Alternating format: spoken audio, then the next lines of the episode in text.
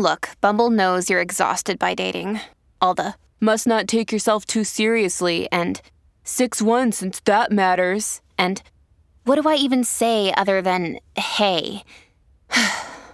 well, that's why they're introducing an all new Bumble with exciting features to make compatibility easier, starting the chat better, and dating safer.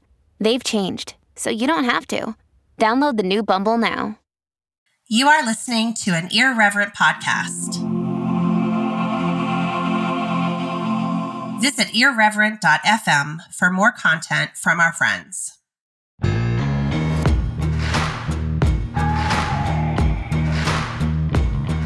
Activist theology is built on the power of story, and we believe story can change the world.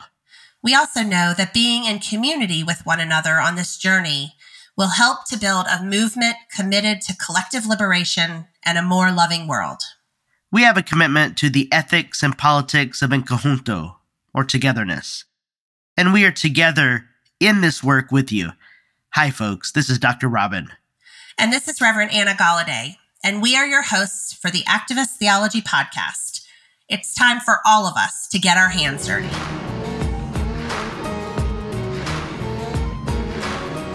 Pastor. Dr. Robin, good afternoon. Good afternoon. Guess what? What? I am wearing, as I always do, one of your shirts. And it's the shirt of an image of Jesus that says, I didn't say that.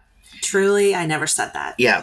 And and today I had an in-person meeting, which I almost never do mm-hmm. for lots of reasons.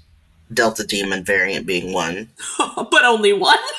um but I had an in person meeting today with someone that we'll talk about later.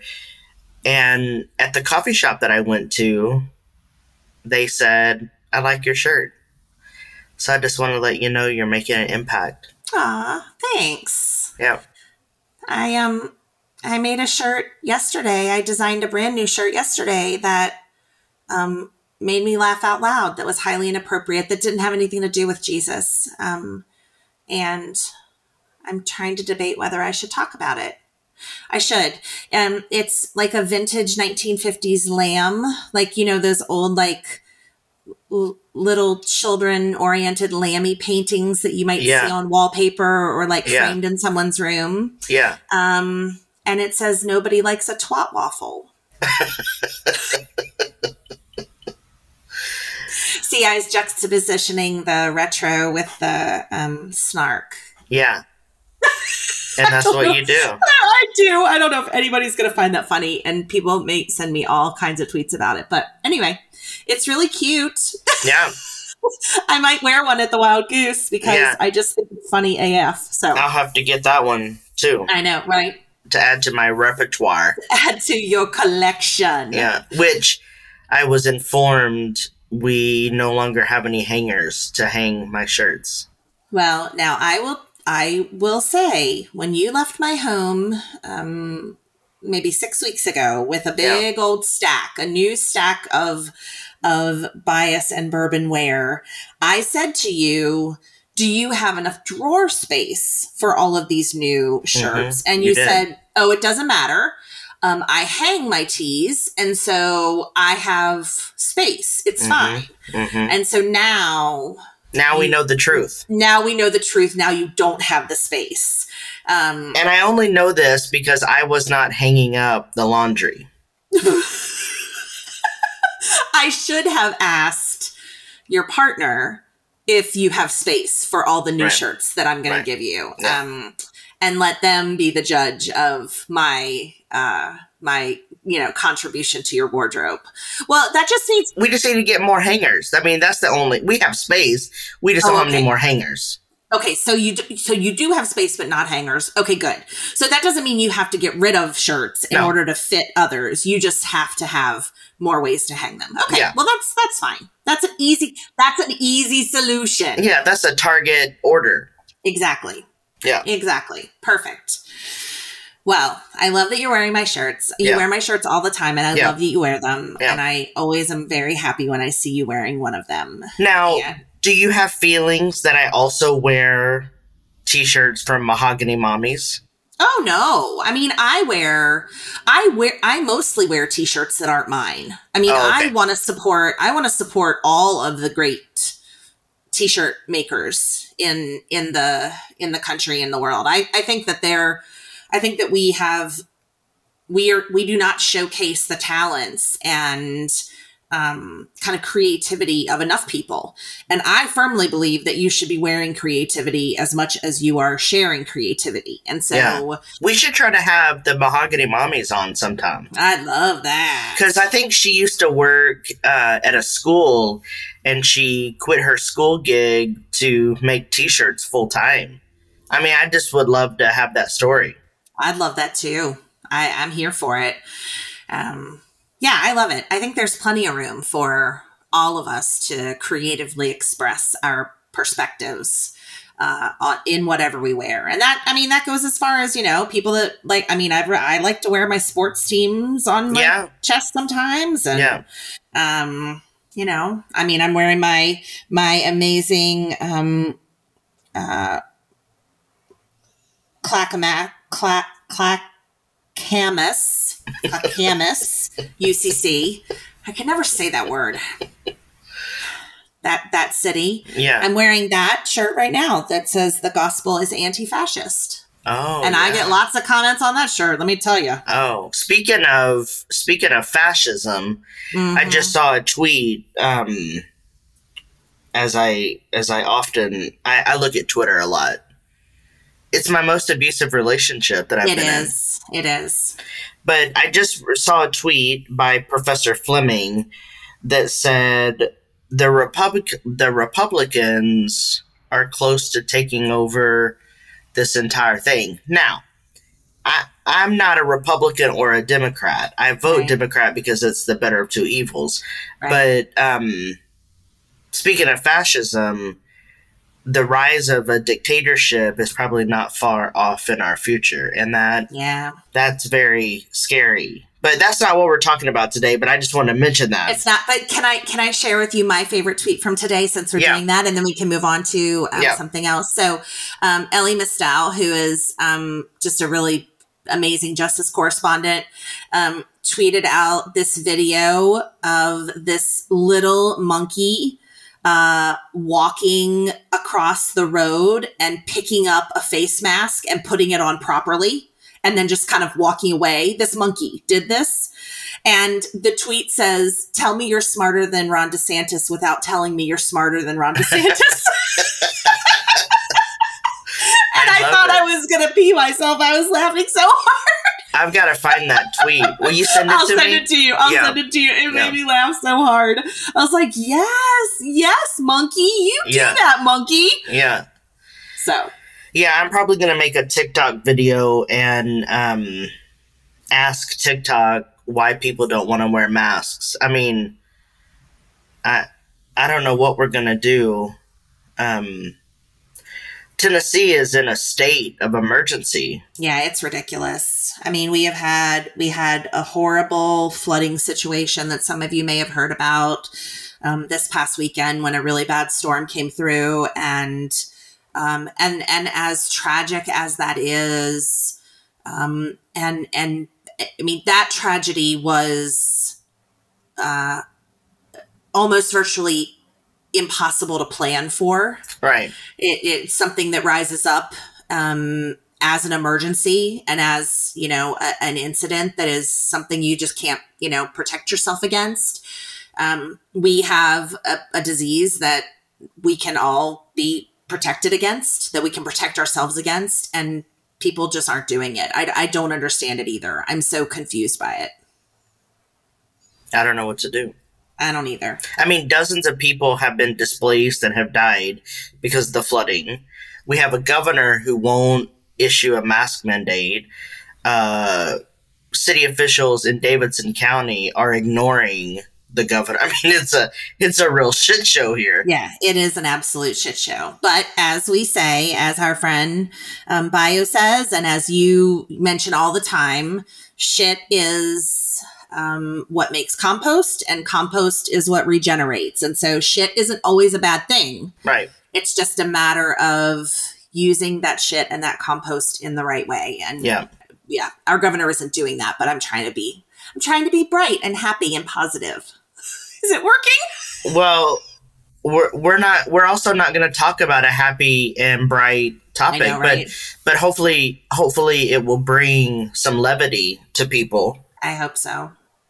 We don't know. Yeah, we we we um we have both come out in, in very different ways. Come out of uh, faith traditions that have embedded in us a, a sense of trauma, a sense of um, of, of knowing that what happened wasn't right. Um, watching the church um, systemically harm those around us, harm us, um, continue to harm others. Um, and today we're going to talk about church trauma and church harm and Yeah. the way that the church, in in our instances, our our local congregations that we were a part of and the institutions that we've been a part of, but also um, the capital C church, how those, um, how that, how the institution has harmed people. Yeah, you know, I when as as we venture into this, I'm remembering the very first class I had with my teacher, Dr. Nancy Bedford, back when I was in seminary. I I, I arrived a semester before she started um, her faculty post, so I had you know I went there to study with her, and then I had to spend the fall semester taking classes without her, and then and then I took classes with her every subsequent semester. And the first question she asked me, I was wearing a Texas Longhorn shirt, I remember. And um, that was that that was back when I would watch football because football is a religion in Texas and I was heavily um, entrenched in Mhm. the culture of Texas and Texas football and Right. the religiosity of all that. But the but the first question that she asked me was where where do you go to church? And for her, and she would teach this and still probably teaches this, church maybe one day we'll have her on the podcast. Uh, church is the best thing we have on earth. But church is not lived out in a way that helps people say that it's the best thing we have on earth. And Right. in fact, church has Like the opposite. yeah, church has caused a lot of pain for both of us. And it it always surprises me how much time I spend in church because it has been the culprit of so much pain and suffering. I remember during my ordination process years ago that a cis white gay man told me I have an allergy to myself because I didn't identify as gay or lesbian, I identified as queer. And I've always identified as queer. I always have found myself on the outside of normative sexuality and normative gender. And and so even even someone within the LG, LG community um, who was ordained, still is ordained Baptist, um, weaponized theology against me in many respects. And and I I've been venturing back into some of these evangelical spaces, not really evangelical, more evangelical, um, people who have left the church, left normative spirituality, normative church understanding, uh, who are still trying to find a way to make meaning in the world. And and I would say that that's much of what you and I do. We we try to use theology and ethics and culture in a way to make meaning in the world. That's a big part of what Activist Theology Project is. Um, but I but I find it really interesting that I still spend time with people for whom Sunday morning at 10 or 11 o'clock is the best hour of their life. And I'm not real sure what to how to make sense of that. But I'm also not sure that I need to spend a lot of time dissecting that. I'm being invited into spaces. I I, I was telling someone the other day uh, during the pandemic 1.0 last year, because now I think we're in pandemic 2.0. In, in last year's pandemic, um, I would sometimes preach at two different churches in different places on different time zones. And I find it very curious why someone like me is invited into the pulpit when when I have been harmed so deeply by the institution. It doesn't make sense to me. Yeah, I mean, I think it's it's curious to me that you uh, that you continue to to turn your face towards it also mm. um, yeah because you are you have decided to actively engage um, yeah. with a, a, number of in a number of congregational settings and denominational settings um, in in an effort to help inform their work mm-hmm. um, and to be a, an agent for meaning making in their spaces, um, and yet you speak very clearly about the trauma that has been associated with the the the last um, several decades of your life and uh, so yeah it's it's both curious to me that you continue to be invited um, because those spaces know of your your harm and your trauma. It's also curious to me that you continue to um, face it and mm-hmm. and kind of step into those spaces to be a living, breathing manifestation of how trauma can infuse us in ways that then help others see what's possible. Mm-hmm in in their lives. Um, so, but both both sides of that are curious to me. Yeah, I mean, you know, I tell people I'm a one trick pony. All of my degrees are in theology. It's not, it's not true. I mean, you may not say it's true, but uh, about as creative as I am as to twiddle my thumbs. But I I digress. Um, I I find it interesting that um, that for me, I find the discourse of theology and ethics so compelling. I mean, I it's it's it's it's the books that I read every day, and and sometimes I'm reading seven different books at one time. Right. And I am so compelled by the field of theology and ethics, um, the ways in which people reframe, restory, and recontextualize the stories of Jesus, the ethics of Jesus. It's it's not something I can get away from. And this morning I had an an in person meeting with a therapist. Uh, we're, we're, we're, friendly. I don't know that we would call ourselves friends because we just met.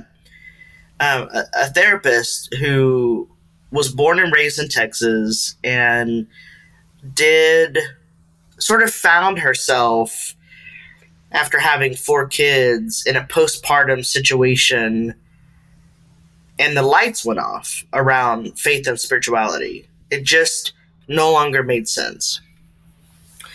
She went to seminary at Southwestern Baptist Theological Seminary in Fort Worth, a place that I aspired to go to seminary, but because of my gender and sexuality, would wouldn't have survived there. So I I went and hung out with your people, the United Methodist up at yes. up at Garrett. And and I found myself sitting there listening to this story um wondering how do we put the pieces back together when we have faced so much trauma and harm? And and I guess I I guess I just want to spend some time thinking out loud about that. I feel really curious how to bridge together these pieces that seem that seem almost like a broken mirror with millions of pieces of ourselves and one another. How do we make meaning? You know, one of the things that that I know you've really suffered with over the past year is not being with people. And even though I'm a hermit, there are people I like to be with. And and you know, we are social creatures. Courage is social. Um, eating is a social practice. Relationship is social you know, as much as I'm a hermit and an introvert and love mon- the monastic life, we are social creatures, and and I think theology is also social. But how do we make meaning of something that has been weaponized against us and that has harmed so many people? I uh, I don't know the answer. Uh, what I can say is that um, I I echo your um, tr- your trauma response and and kind of knowing what that looks like and and being able to name it. Um, I mean, I had a really um, simple childhood mm. in the church. I was born of a family whose uh, whose perspective was that unless you were uh, unless you had a fever of 102, you got up on Sunday morning and you put your dress clothes on and you went to church. Mm. Uh, whether so you wanted to or not, it wasn't a choice. There was absolutely no choice in church attendance for me. Um, but even outside of that demand on my time as an adolescent, I don't ever recall any anything that would have made me feel as if church was a scary or a traumatic or an unpleasant place mm. up until I was uh, later into my into my teen years. And when I was 16 or 17, my congregation for the very first time was appointed a female pastor. Mm. And this was in the late 80s. And women had been, you know, being ordained in the United Methodist Church for 20 years at that point. But my congregation, the, the congregation I was born and raised in, had never had a female in the pulpit. Mm. And I and watched, you were in the South, and I was in the well, yeah. I mean, I was in Virginia, which is is southern. That's um, still below the Mason Dixon line. I know it is, yeah. Um, but I I watched as this congregation of humans who had had really raised me. You know, families, um, couples who were older than my parents, some that were my grandparents' age split and sever in ways mm. that I never anticipated this family that had raised me would split and sever over because of the female pastor over the fact that there was a female pastor that wow. had been appointed to this congregation and it was at that point that i started to question both my role in the congregation as mm. a woman who um, was not at that point called to pastoral leadership, but was definitely yeah. called to leadership in the church. I yeah. mean, I was the president of the youth group and I, you know, would I mean, I, I, I, helped do whatever. I, I was always involved in things, but I started to question my place in this,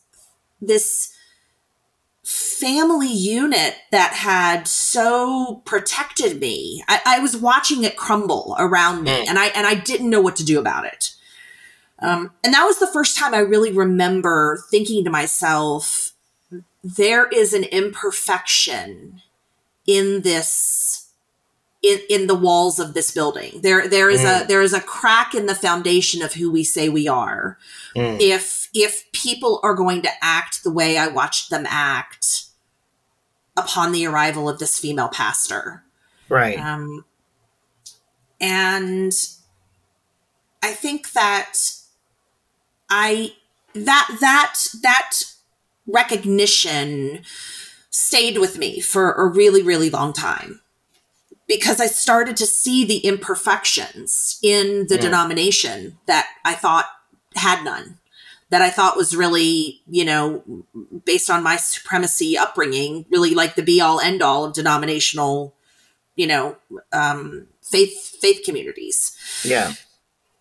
A- and then accelerate that to 2018 when you know t- trauma and and and harm hit me right between the eyes as right. I was removed from pastoral leadership in the church. Um, I don't know how we put the pieces back together. I I also recognize that the kinds of harm that we experienced um, extends so much further than anything that we will talk about on this podcast into, right. um, you know, any kind of really horrific things that have happened within the walls of church buildings in the name of God to the bodies and and brains and hearts of people that might be listening to this podcast. And so I don't want to minimize that harm um, by not speaking of it, but I also yeah. will not speak of it because it's not our experience. Mm-hmm. Um, it's not something that we that we bring to this conversation or that I bring to this conversation.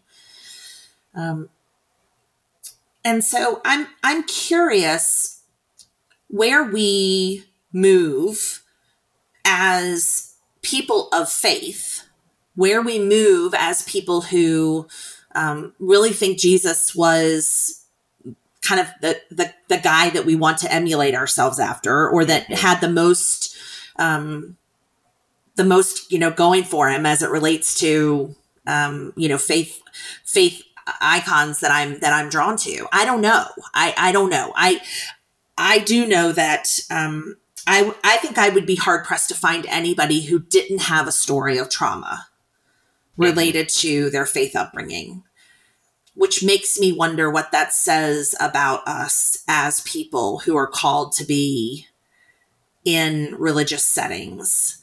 If we are capable of causing harm to absolutely everyone, um, why the hell do we do this? Mm. Why why do we even have these conversations? Why do we even continue to explore a, a positionality of faith and religiosity with one another?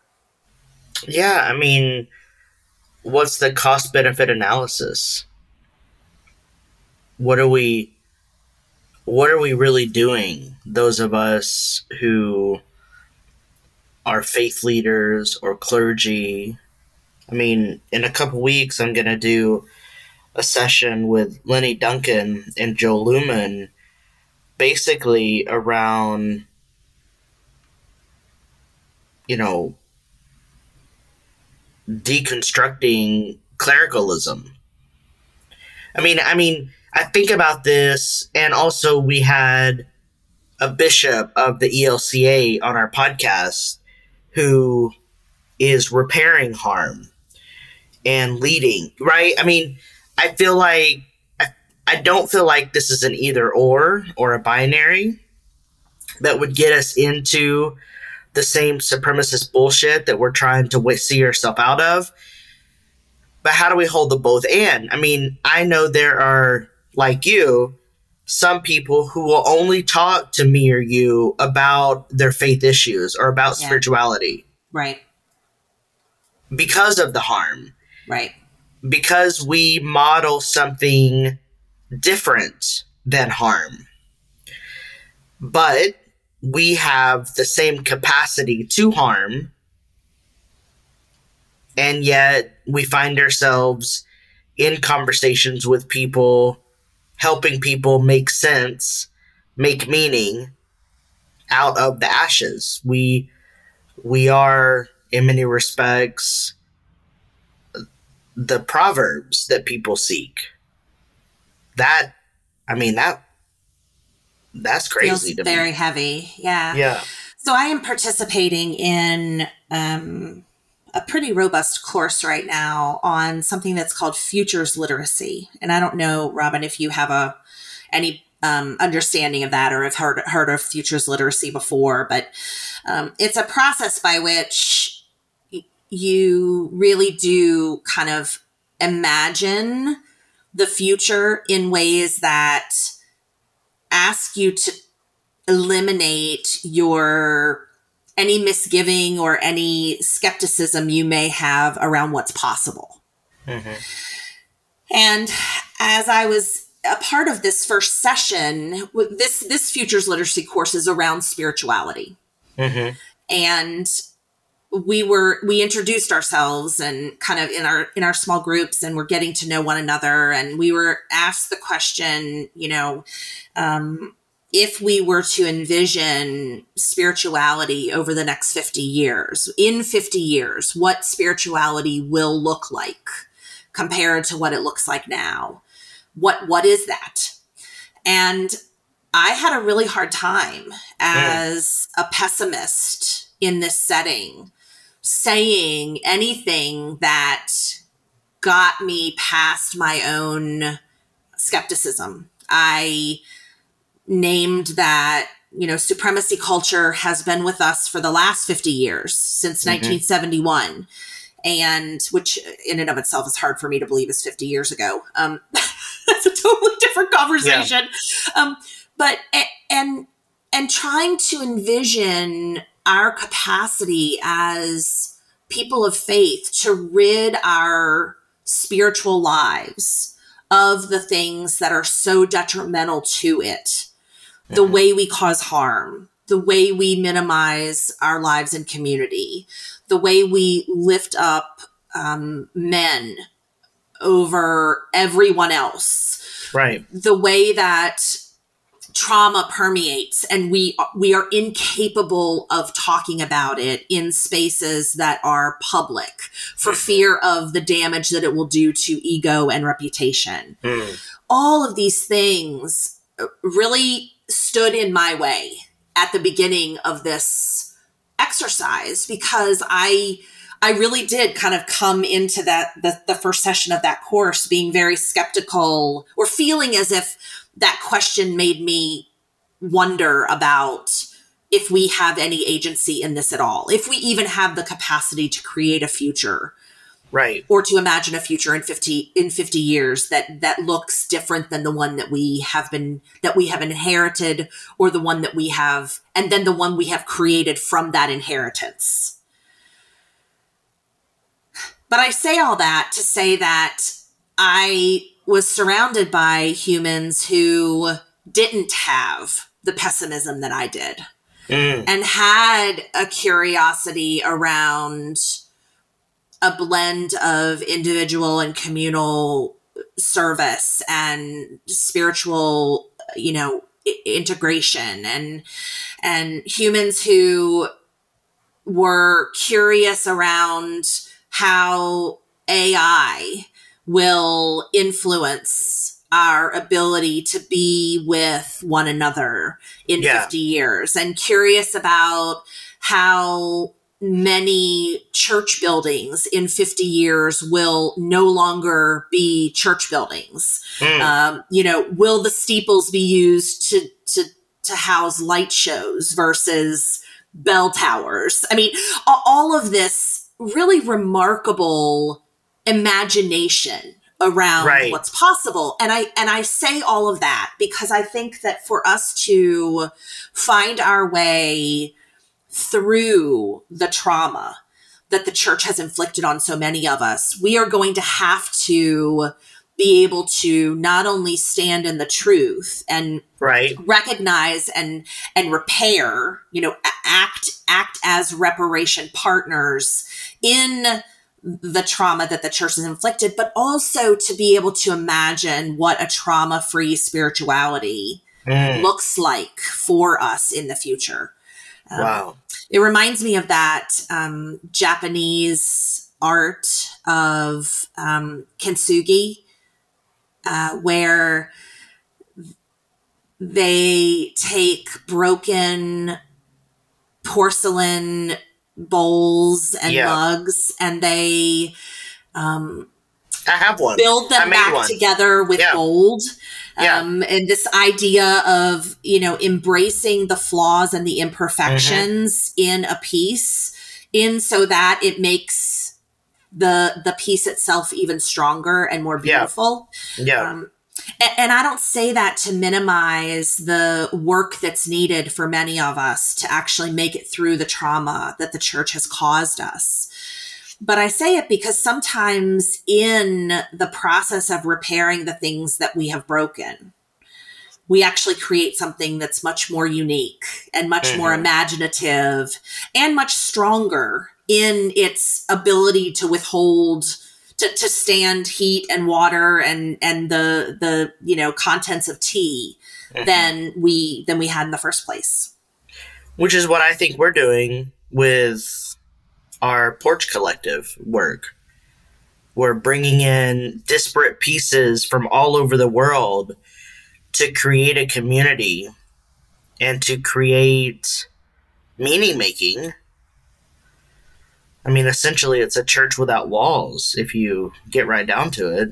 But we're not calling it a church. Um, it's the convening space, the digital convening space of the Activist Theology Project.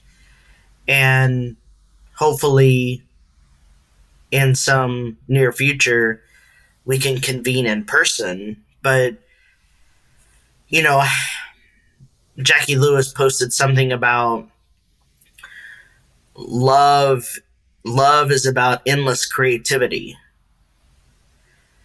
And do we have the capacity to practice endless creativity so that we model a more loving world? Right. I love that. I'm thinking about all the people that we're getting out of afghanistan and all the people who will be left behind. And and are we being creative in that situation?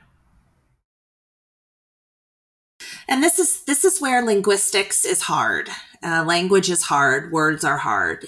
Uh, in the same way that you say you know we've created this this online or this digital church space which we're not calling a church because the word church is problematic for Yeah. many um, and and there's an acknowledgement around that um, you know there's also a problematic nature around the word trauma um, Right. and and and in some ways the way that we're using the word trauma in this episode because i would venture to say that every single one of us has had a situation in our spiritual journey where we have been made to wonder is it worth it? Do we give a shit anymore? Why does this hurt so bad? Right. Why is this so hard? All of those things can manifest themselves into the kind of harmful experience that makes community very hard for us to be able to embrace long term. Mhm.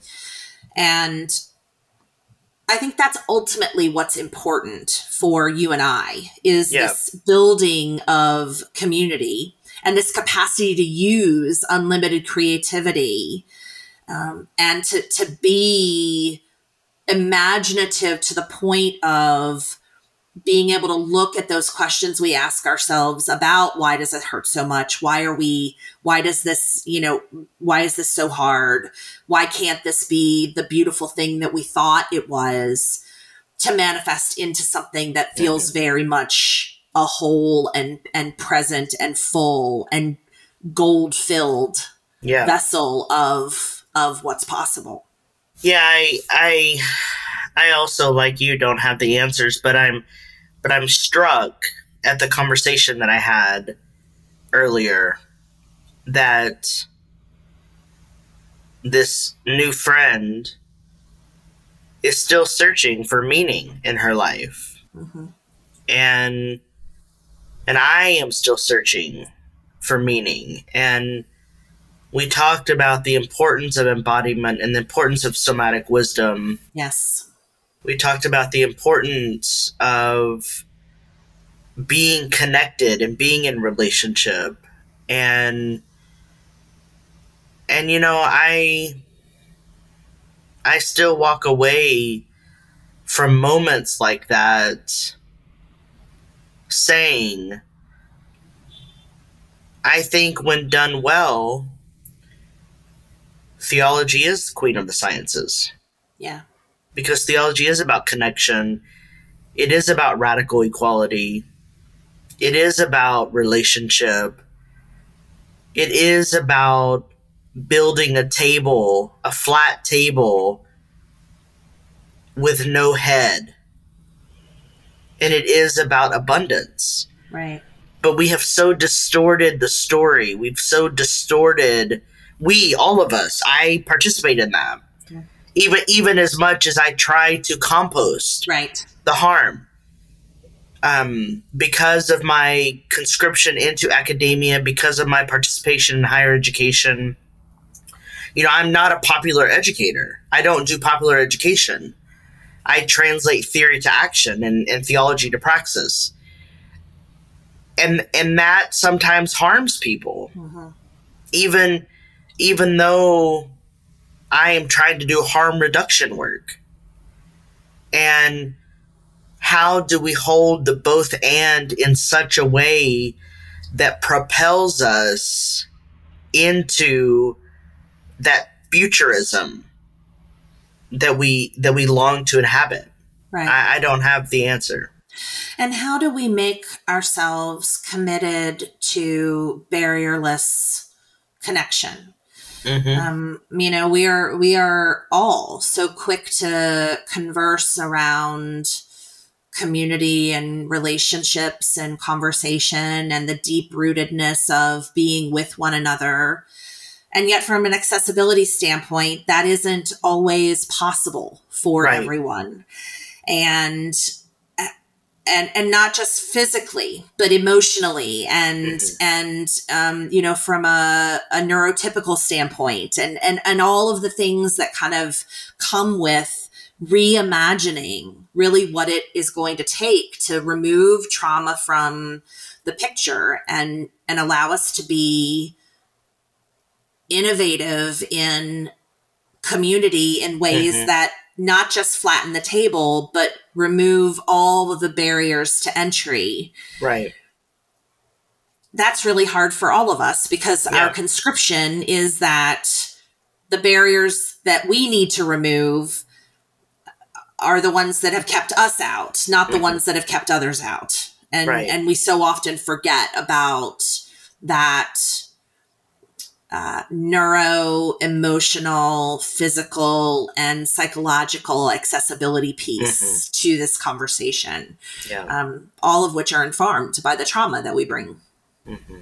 So, well, this has been a really robust conversation. I I was um, cautious as we began yeah. it because you know you just never know. Um, when we start sharing our stories, how we're going to kind of find ourselves at the end. Yeah.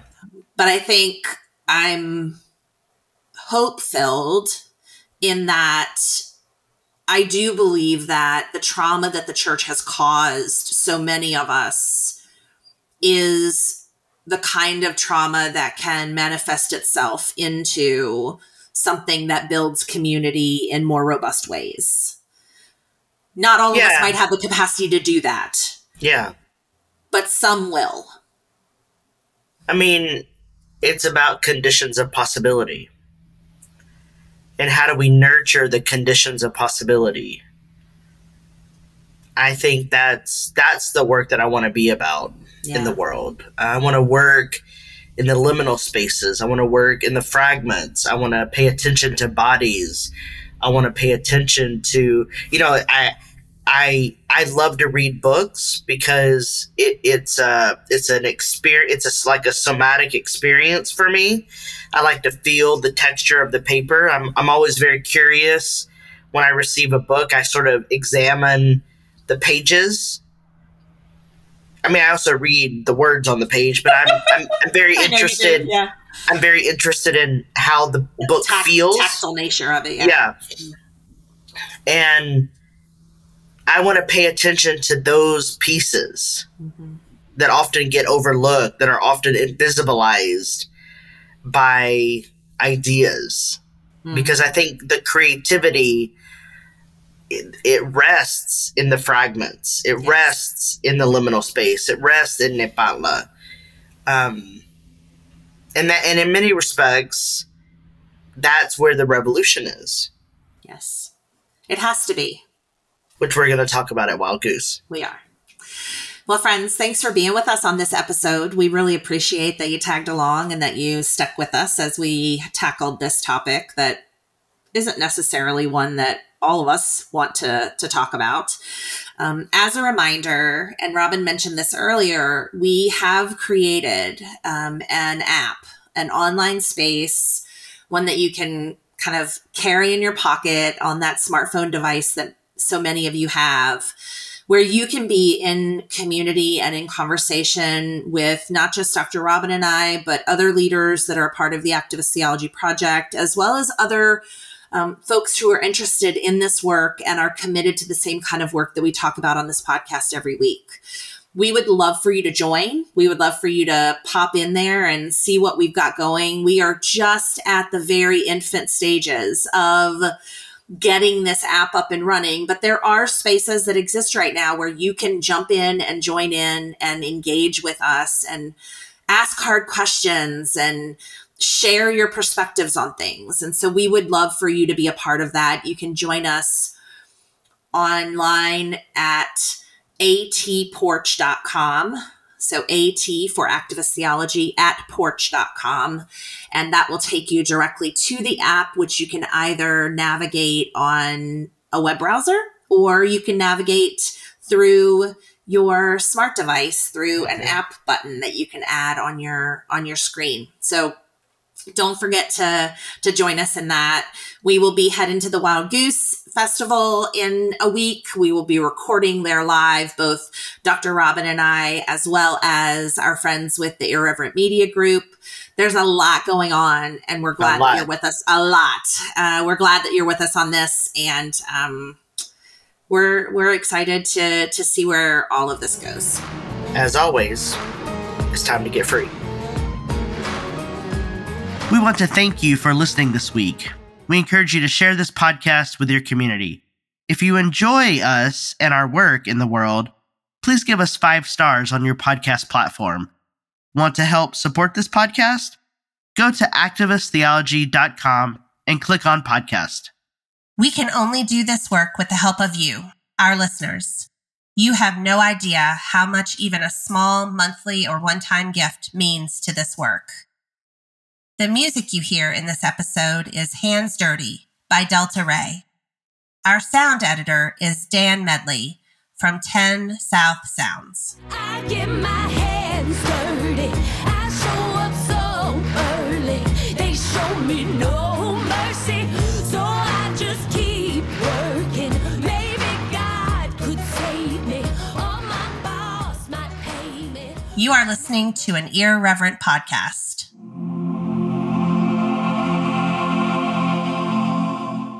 Visit irreverent.fm for more content from our friends.